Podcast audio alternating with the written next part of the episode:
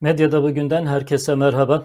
Sevgili izleyiciler yine Türkiye ve dünya gündeminden yapabildiğim kadar dünya gündeminden Mahmut Bey daha çok dış gündemi takip ediyordu. Onun için ben e, biraz daha eksik bırakıyor olabilirim. Yarından itibaren Mahmut Bey ile birlikte yapacağımızda dış gündemi biraz daha ağırlıklı alabileceksiniz.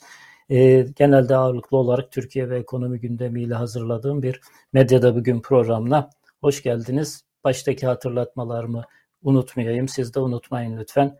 Beğenileri, beğeni şıkkını işaretlemeyi, yorum yapmayı, paylaşmayı unutmayın. Ta ki programımız daha çok insana ulaşabilsin. Ee, YouTube'un algoritması ancak böyle çalışıyor. Siz bir etkileşimde bulunduğunuzda o etkileşimi bizim için bir ödüle dönüştürüyor ve bizi daha çok insana gösteriyor. Böylece sesimiz daha çok yere ulaşmış oluyor. Bunun için e, rica ediyoruz, istirham ediyoruz sizden. Evet e, bültenimize hemen şeyden başlayalım. E, sabah İstanbul'da Çin Konsolo, konsolosluğunun önünde bir eylem vardı. Uygur Türkleri Çin'de uğradıkları zulmü, Çin'den uğradıkları soykırımı anlatmak için çeşitli eylemler yapmaya çalışıyorlar. Bunu bütün dünyada yapıyorlar ve bilhassa Avrupa ülkelerinde büyük hoşgörüyle karşılanıyorlar. Sadece Uygurlar değil, o ülkelerin vatandaşları büyük katkı veriyorlar eylemlere. Mesela Fransa'daki eylemleri ben çok e, gıptayla ve takdirle izlemiştim. Fransız kadınlar Uygur kadınlarla dayanışmalarını gösterebilmek için konsolosluğun duvarlarına gidip yazı yazmışlardı. Bizde ise tam tersi oluyor. Hem vatandaştan hak ettikleri ilgiyi göremiyorlar, desteği göremiyorlar hem de tam tersine devletten bilhassa emniyet güçlerinden e, neredeyse Çin'dekine yakın bir zulüm görüyorlar. Çin'dekine yakın bir baskıyla karşılaşıyorlar. En tabii hakları olan e, sivil eylem hakkını bile kullandırtmıyorlar. Büyük tehditlerle karşı karşıya kalıyorlar. İşte gene İstanbul Emniyeti'nin konsolosluğun önündeki Uygurlara muamelesi var. Onu izleyelim isterseniz. O acı görüntüleri izleyelim. Sonra bültenimize devam edelim. Tamam oradan duyun hadi. Birazdan zorla süpüreceğiz hepiniz aşağıya. Evet süpüreceğiz. Ya içtim dimağına bak. Senin oturanlar. Yapma ya. Burası hadi. Evet hadi arkadaşlar aşağı doğru hadi. Hadi aşağı doğru. Hadi bakalım. Hadi aşağı doğru aşağı doğru. Hadi arkadaşlar siz de aşağıya doğru. Tamam insansın. Hadi arkadaşlar siz de Aşağı doğru. doğru. Hadi. Hadi aşağı doğru. Hadi Arkadaşlar hep beraber. İçeriden bir yetkili çıkıp da sorularımıza cevap Hadi. Samet, yürü aşağı. Haydi arkadaşlar köründe Haydi bağırtırma insanı. Hangi hakla bana bağırıyorsunuz şu anda? Ne yapıyorsun? Hadi yürü. Yürü yürü. Çevik. Haydi Gel böyle. Haydi. Gel böyle. Yürü. Haydi.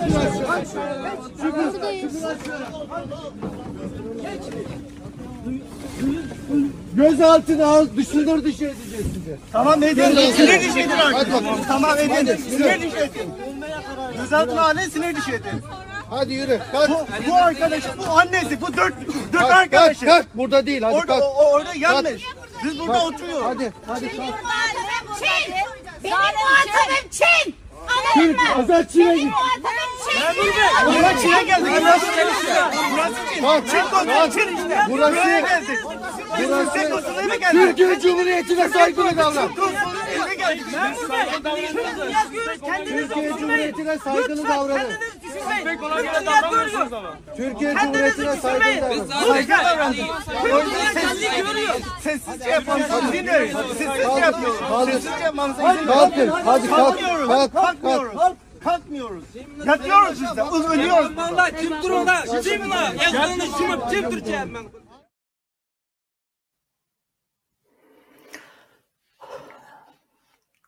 Evet gerçekten yürek paralayıcı görüntüler bunlar. Ee, soykırıma, soykırıma maruz kalan bir halka güya o halkın arkadaşı, soydaşı, dindaşı olan bir ülkede reva görülen muamele bu. Elbette ki Çin kendi vatandaşlarına da e, bir izleyicimiz Deniz Burçay kendi vatandaşlarına da aynı uygulamayı yapıyor diyor. Covid ile ilgili söyledikleriniz doğru ama Covid'in ötesindeki şeyler e, o kamplar, o çocukları analarından, babalarından ayırmalar, erkekleri infaz etmeler bunların hiçbirisini kendi vatandaşlarına yapmıyorlar ve Çin'de kendi vatandaşları bile gösteri yapmaya başladılar. Öyle büyük e, bir baskı altında, öyle bir büyük demir yumruğun altında kendi vatandaşları bile artık gösteri yapabiliyor ama Türkiye'de Çin konsolosluğunun önünde çok basit, sivil, barışçıl bir eyleme Türkiye'de polis e, izin vermiyor ve insanları tehdit ediyor. İnsanları e, aşağılayıcı davranıyor ve üstüne üstlük bir de saygı bekliyor. Sizin kendinize saygınız olması lazım ki diğer insanlar da size saygı göstersinler. Evet bültenimize borsa haberleriyle devam ediyoruz sevgili izleyiciler. Borsada e, böyle belirli periyotlarda e, affedersiniz de, e, keriz silkeleme operasyonları yapıyorlar. Yani küçük yatırımcıyı bir hissenin peşine takıp o hisseyi yükseltiyorlar. Sonra bir anda düşürerek o e, hisseden büyük vurgunlar yapıyorlar.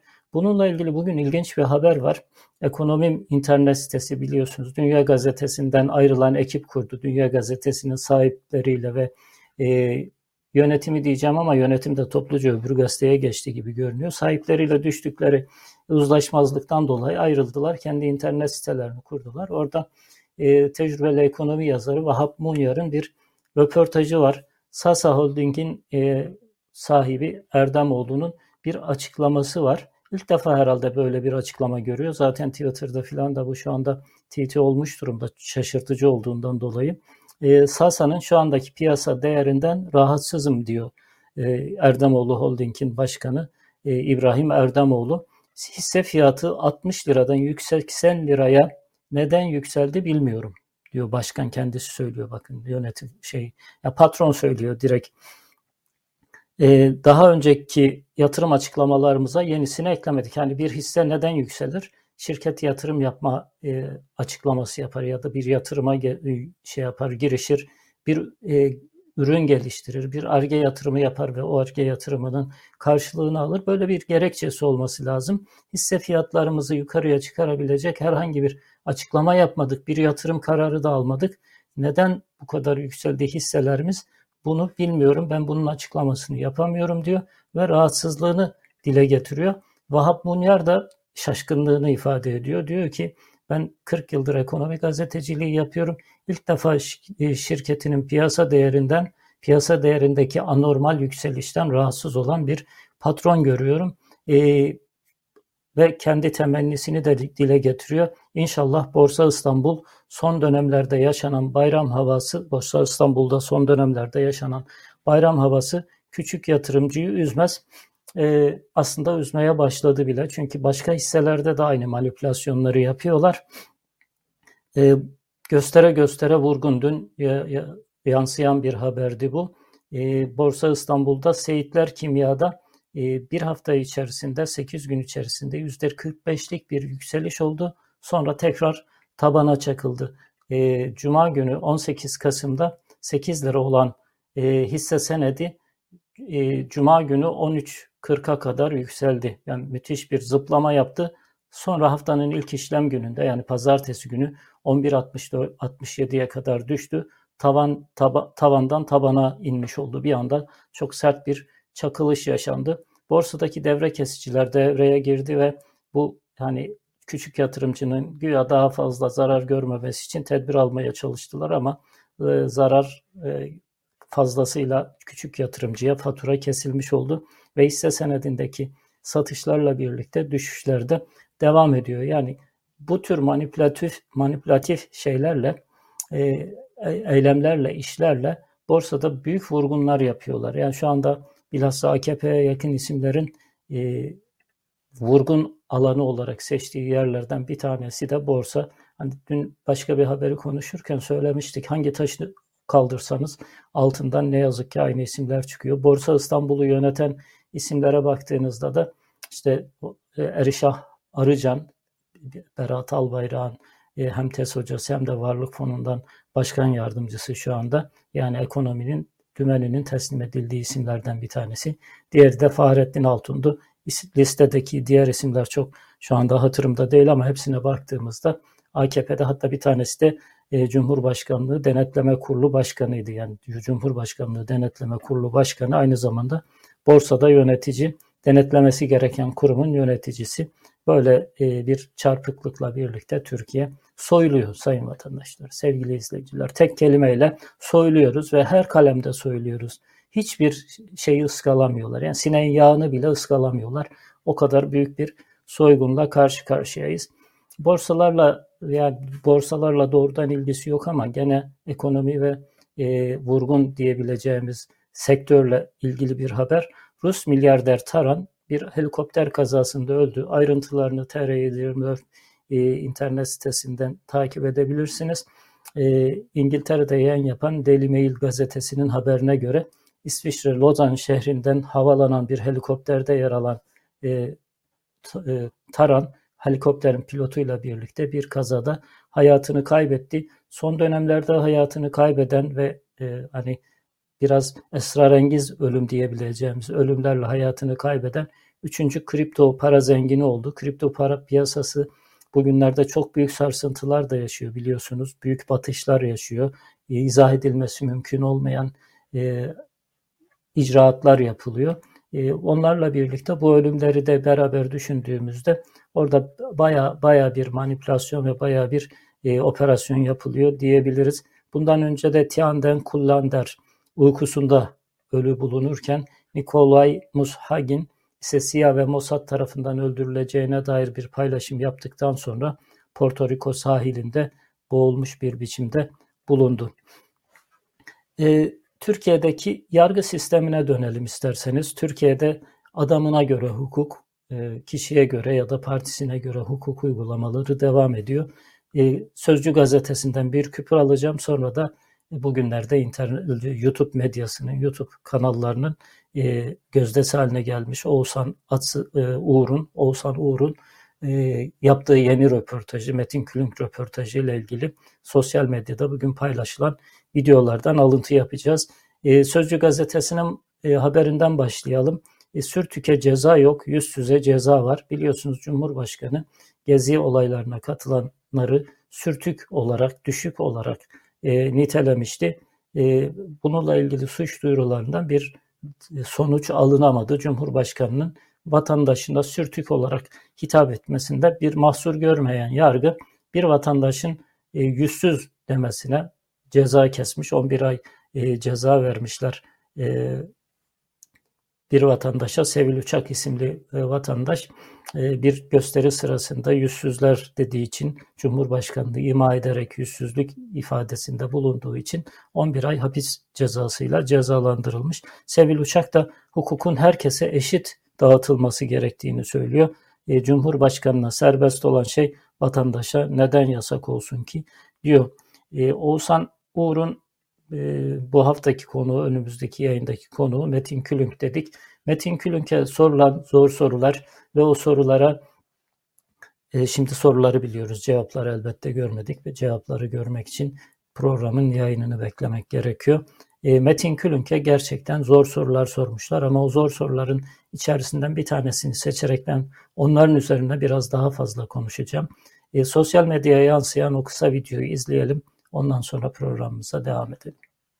Gerekli yer her yere kamu personeli siz atadınız. Bakanlar sizin bakanlarınız. Rıza Zarrab'a ödülleri siz verdiniz. 17 Aralık sorgu yargıçları arasında çok güvendiğiniz Zekeriya Özde var. Sedat Peker'i siz beslediniz. Mitingler yaptırdınız. Bir eline Rabia, bir eline Bozkurt tutuşturdunuz. Şimdi Sedat Peker mafya babası oldu. Zekeriya Öz hain FETÖ'cü. Reza Zarrab ülkeyi kirleten hain. E, ABD Biden diş güçleri oldu. Sizden ayrılanlar davaya ihanet etti. Karşı görüşlüler komünist, foncu, FETÖ'cü oldu. Ama siz her zamanki gibi kandırıldınız kandırılmış, sütten çıkmış ak kaşıklar oldunuz.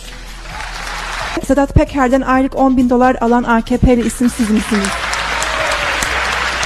Teknoloji fiyatları aldı başını gidiyor. Bunu Cumhurbaşkanımıza yani baş başa sorma imkanı olan bir genç de oldu. Konuyla ilgileneceğiz dedi. Bir hafta sonra ÖTV zammı geldi.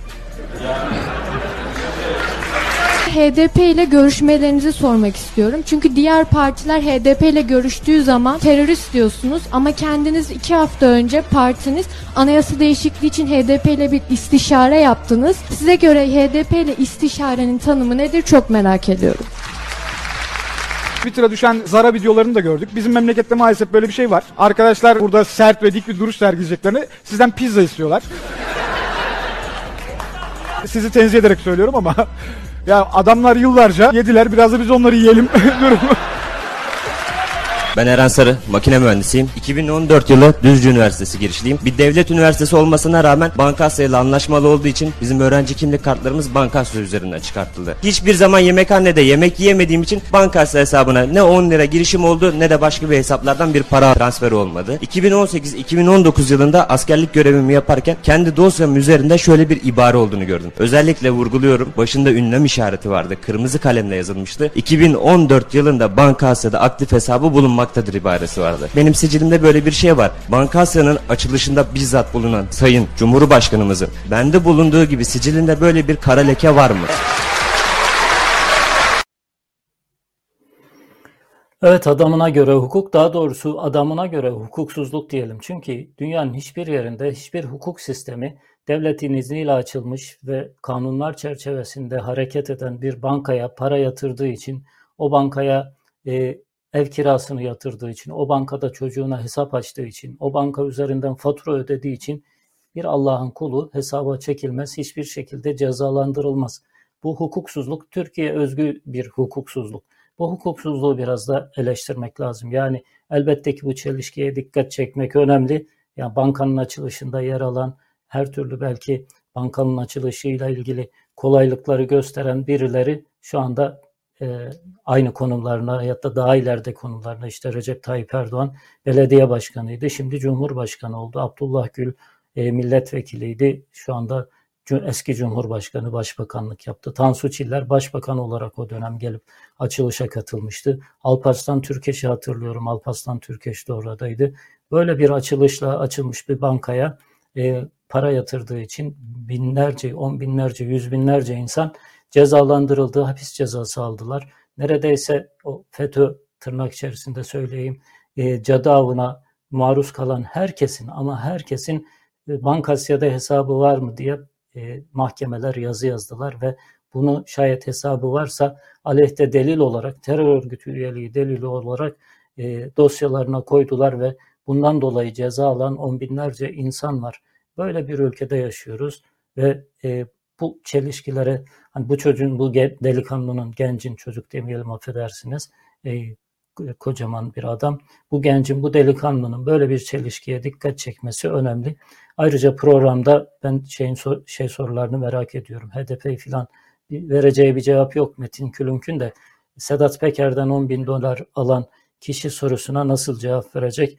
Onu bekleyip göreceğiz. Ona cevap verirken acaba e, Süleyman Soylu ile ilgili bir şey söyleyecek mi? Süleyman Soylu demişken hemen e, onu da e, es geçmeden e, kayıtlara kayıt altına alarak devam edelim. Süleyman Soylu e, dün önemli bir e, yurt dışı gezisi gerçekleştirdi. Birleşik Arap Emirlikleri'ne gitti. Şimdi Birleşik Arap Emirlikleri ve e, Süleyman Soylu diye YouTube'da şeyde YouTube'da ve diğer sosyal medyada Google'da bir arama yaptığınızda karşınıza bir video çıkıyor.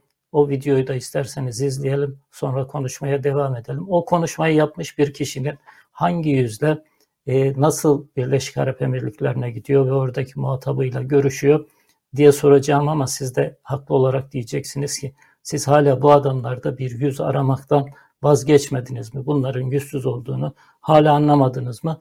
Dediğinizi duyar gibi oluyorum. O videoya kısaca bakalım. Bugün Cumhurbaşkanımıza antisemi, antisemitist diye saldıranlar 15 Temmuz'un failini kendi ülkelerinde tutuyorlar. Ortakları da Birleşik Arap Emirlikleri. 15 Temmuz'u biz yapmadık. Onların talimatıyla oldu. Zaten. Birleşik Arap Emirlikleri'nin bizim için önemi şudur. Birleşik Arap Emirlikleri 15 Temmuz'u Amerika ile beraber failidir. Net. Biz bunu nasıl değerlendiriyoruz? İçişleri Bakanlığı olarak biz oradaki 15 Temmuz'un faillerinden bir tanesi olan Dahlan hakkında kırmızı kategori Dahlan hakkında. Evet, köprünün altından çok su geçti. Birleşik Arap Emirlikleri ile Türkiye tekrar dost oldu. Şimdi bir ülke düşünün ki kendisine ki bütün sistemin değişmesine yol açan yani belki yakın tarihin en önemli hadiselerinden birisi 15 Temmuz'da bir darbe olduğunu iddia ediyorsunuz ve söylerken de aslında bir anlamda e, şuur altını dışarıya vuruyor. Diyor ki biz yapmadık. Yani biz yapmadık. 15 Temmuz'u biz yapmadık demek aslında şuur altını bastırma girişimi diye düşünüyorum ben. 15 Temmuz'un önemli aktörlerinden bir tanesi Süleyman Soylu biliyorsunuz. Ankara'da bilhassa mafya liderlerini sokağa çağırarak merak etmeyin size hiç kimse zorluk çıkarmayacak diye önemli bir e, ölçüde onların silahlanmasını sağlayıp 15 Temmuz'daki sivil cinayetlerini e, işlemelerine yol veren, ön açan, onları teşvik eden, onları görevlendiren kişi Süleyman Soylu ve o Süleyman Soylu Amerika Birleşik Devletleri'ni darbeyle ilgili suçluyor, Birleşik Arap Emirlikleri'ni darbeyle ilgili suçluyor ama o suçladığı Birleşik Arap Emirlikleri'ne seyahate gidiyor. Onlarla sarmaş dolaş oluyor. Zaten ondan önce de e, Recep Tayyip Erdoğan Cumhurbaşkanı aynı e, şeyleri yapmıştı, aynı davranışları yapmıştı ki Cumhurbaşkanı Erdoğan ve Erdoğan'ın kontrolündeki medyada e, Birleşik Arap Emirlikleri'ne, Birleşik Arap Emirlikleri'nin e, prenslerine, yöneticilerine söylemedikleri kalmamıştı. Adamları artık dümdüz hakaret ediyorlardı, küfrediyorlardı. Sonra işte 3 kuruş, 5 kuruş parayı görünce hepsini yaladılar. E, bütün tükürdüklerini yalamadan e, hayatları bitmeyecek galiba bunların.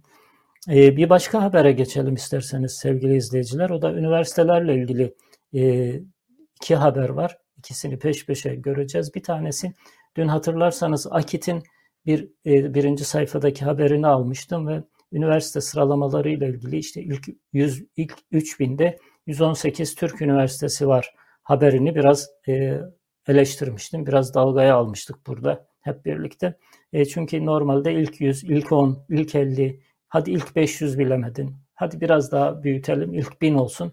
İlk 1000'de şu kadar üniversite var dersiniz ama ilk 3000'de, ilk 5000'de üniversite var dediğinizde artık bu işin cılkı çıkmış oluyor. Siz ne kadar üniversitenizi sokabilecekseniz o kadar bir büyük örneklem evreni alıyorsunuz. Yakında herhalde ilk 10 bine falan bunu çıkarırlar. Sosyal medyada da insanlar benim söylediğime yakın e, takılmalarda, e, istihzalarda bulundular benzer haberlere. Fakat Yeni Şafak Akit'in yaptığı haberin üzerine tüy dikti. E, Yeni Şafak nasıl bir haber yaptı? E, Boğaziçi Üniversitesi'ni hedef alarak bir yalan habere imza attı. Diyor ki dikilerek maaş alıyorlar. 100 haftadır dikilerek maaş alan akademisyenlerin görev aldığı Boğaziçi Üniversitesi sıralamaya bile giremedi. İlk 3000'de 118 e, üniversite yer aldığı haberini bu şekilde bir yorumla vermişler. Bir kere bir bu yalan haber e, Arif Çiko isimli sosyal medya kullanıcısı e, sonradan fark ettim ki diyor Boğaziçi Üniversitesi de 1294. sıradan yani 3000'in yarısından daha az %50'den daha aşağıya girmiş. E, giriş yapmış diyor bir devlet üniversitesi ama daha önemli bir şeye dikkat çekiyor. E, bu devlet üniversitesini son 4 yıldır 5 yıldır kayımlar yönetiyor ve bu kayımlar yönetiminde dünyanın en gözde üniversitelerinden birisi olan Boğaziçi Üniversitesi'nin şayet bu hale düşürdüyseniz bundan utanmanız gerekiyor. Bu sizin e, yüz karanız olması gerekiyor. Başınızın öne eğilmesi gerekiyor. Yani Boğaziçi Üniversitesi gibi bir markayı ilk 3000'e giremeyecek hale getirdiyseniz ki o bile yalan, bir de yalan haber yapıyorsunuz. İlk 3000'e giremeyecek, ilk 1000'e giremeyecek, 500'e giremeyecek, 100'e giremeyecek hale getirdiyseniz Boğaziçi Üniversitesi'nin aslında utanmanız lazım ama sizde ne gezer. Bir başka üniversite haberine geçelim. Ee, bir profesör e, şu anda gözaltında şayet e, bugün tahliye e, gözaltından salıverilmediyse Takvim gazetesinin haberi bu. Ters hareket demeye çalışıyorlar herhalde. Ders hareket böyle kelime oyunları yapmaya çalışıyor Takvim gazetesi. İstanbul Üniversitesi'nde öğretim üyesi olan, öğretim görevlisi olan Bülent Arı Kocaeli Üniversitesi'ne gitti. Eski öğrencisi olan bir meslektaşının odasına girdi ve genç kadına iddiaya göre genç kadına e, benimle olacaksın, benim olacaksın yoksa seni işsiz bırakırım dedi. ihbar üzerine gözaltına alındı.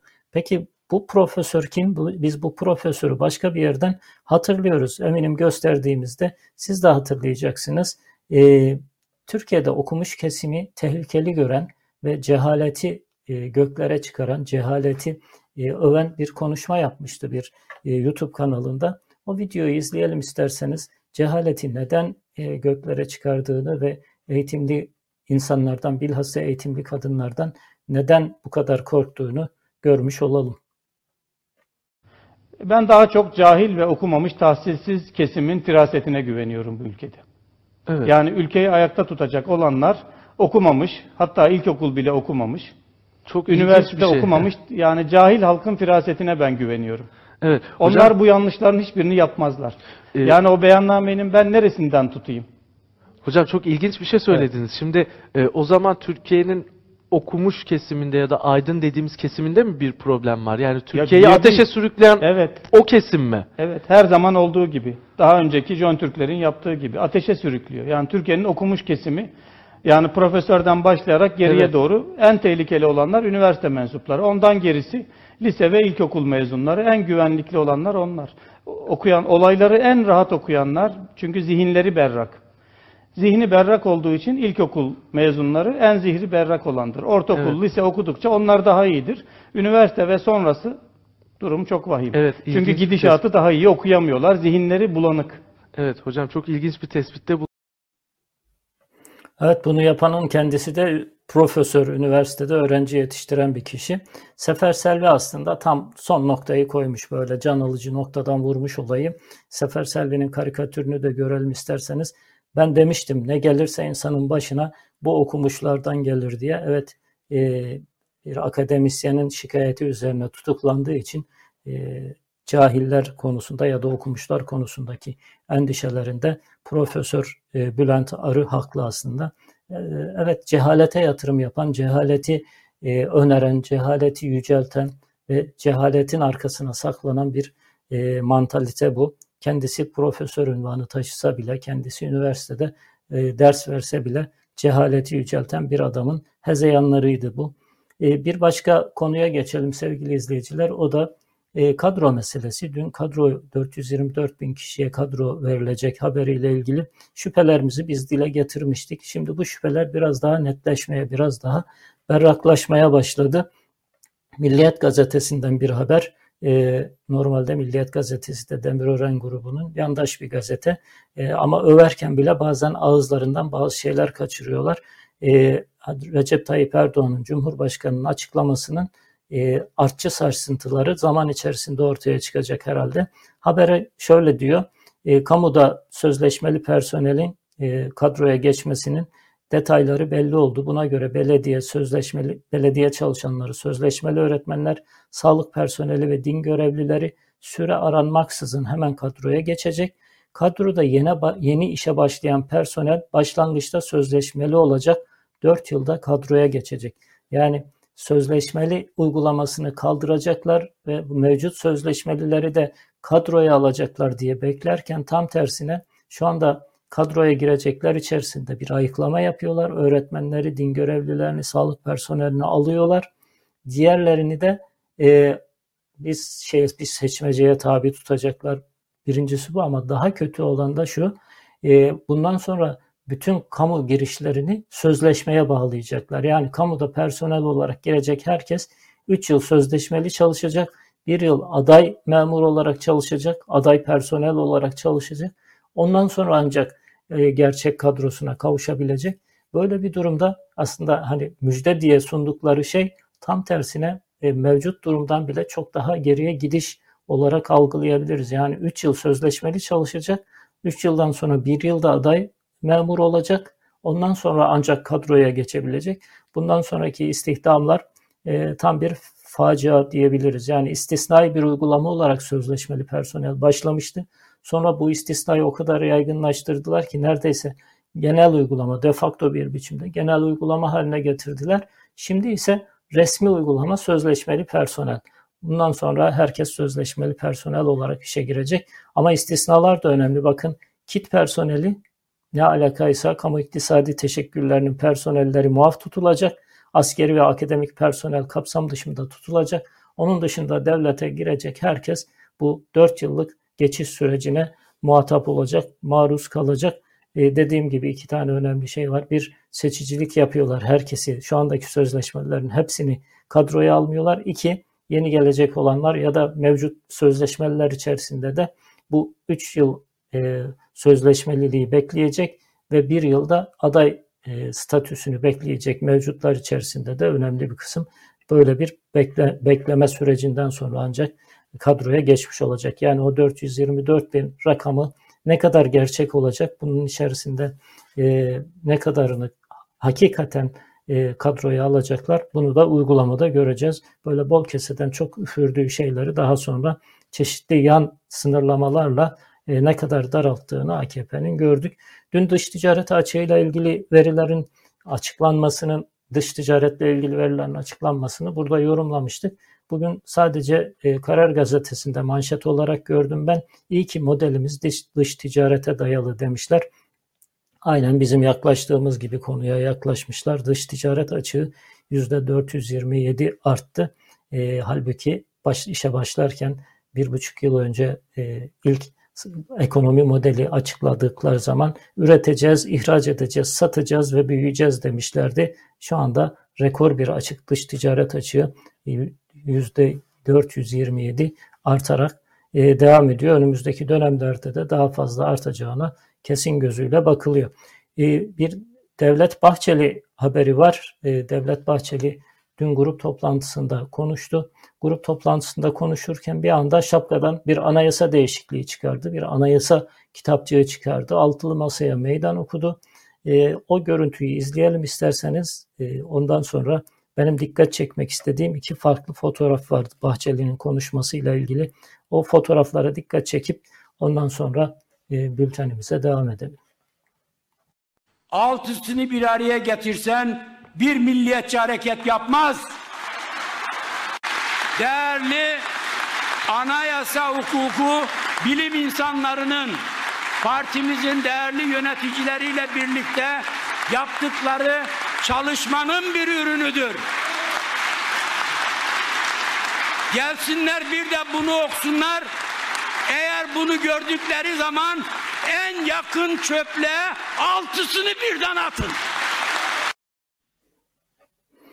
Evet elinde sanki bir e, anayasa kitapçığı değil de bir e, ne bileyim bir defter var gibi yani çok şey değil e, anayasa kitapçığına benzemiyor. Ama işin ilginç tarafı e, Türk Gün Gazetesi MHP'nin e, yayın organı biliyorsunuz. Daha önce birkaç sefer bunu ifade etmiştik. MHP'nin yayın organı başka bir kitapla Photoshop yaparak Devlet Bahçeli'nin eline bir kitap vermiş. Yeni anayasa taslağı diye üzerine yazılmış. Bahçeli'nin elindeki kitaptan bambaşka bir şey bu. Siz de fark etmişsinizdir eminim. Onlar da herhalde absürtlüğe baktı, e, absürtlüğü gördüler ve o kitapçığın e, anayasa kitapçığına çok benzemediğini fark ettiler ki fotomontajla Devlet Bahçeli'nin eline bu kitapçığı tutuşturmuşlar. Çok ilginç bir şey. Tabii daha önemli olan da şu, e, Devlet Bahçeli bir anayasa değişikliği taslağı hazırladıklarını söylüyor. Eyvallah olabilir, her parti bunu yapabilir ama böyle şapkadan tavşan çıkarır gibi bir anda anayasa değişikliği taslağı nasıl oldu? Yani bunun bir hazırlık süreci var mıydı? Hiçbirimiz haberdar olmadık yani. Anayasa dediğiniz metinler toplumsal mutabakat metinleridir. Toplumun çeşitli kesimlerinden insanların görüşlerini alırsınız, bunu duyurursunuz. Biz bir anayasa taslağı hazırlıyoruz dersiniz. İnsanlardan katkı beklersiniz, toplum kesimlerinden katkı beklersiniz. Sonra da çıkan e, metni insanların yeniden görüşüne arz edersiniz. Bunların hiçbirisi olmadı. Bir grup toplantısında sürpriz bir biçimde e, Devlet Bahçeli eline bir e, kitapçık, bir e, ansiklopedi gibi bir şey aldı ve salladı. Ama onun anayasa kitapçığına benzer bir tarafı olmadığını görmüş olacak ki e, kendi gazetesi bambaşka bir kitapçığı eline tutuşturarak haber yaptı. E, bültenimize savaşla devam edelim. Biz savaşmayacağız elbette, savaşa karşıyız ama savaş haberleri bültenimizin önemli gündem maddelerinden bir tanesi oluyor. Ukrayna-Rusya savaşı ile ilgili Hürriyet gazetesinde bir haber var. Birinci sayfadan bir haber. E, savaş bugünden itibaren kışla yaşanacak. Yeni düşman kış başlığıyla vermişler. E, o coğrafyada sıcaklık eksi 8'e kadar düşecek e, dumanı görüleceği için askerler ateş yakamayacaklar. Asker kıyafetleri silahlarından daha önemli hale gelecek. Düşmanın öldürmesine gerek kalmadan soğuk pek çok askeri öldürebilir. İHA'ların menzili azalacak. Görüş mesafesi düştüğü için füzelerin hedefini bulması zorlaşacak. Ama hepsinden önemlisi giysilerin e, özellikleri çok öne çıkıyor. Çünkü e, hem sıcak tutması gerekiyor hem terletmemesi gerekiyor. Terlettiğinde e, donma hadiseleri yaşanabiliyor. Bu da askerler için büyük bir tehlike, büyük bir tehdit. E, Hürriyet gazetesinin savaş haberinden sonra Yeni Asya gazetesinden İbrahim Özdabak'ın savaş karikatürüyle devam edelim.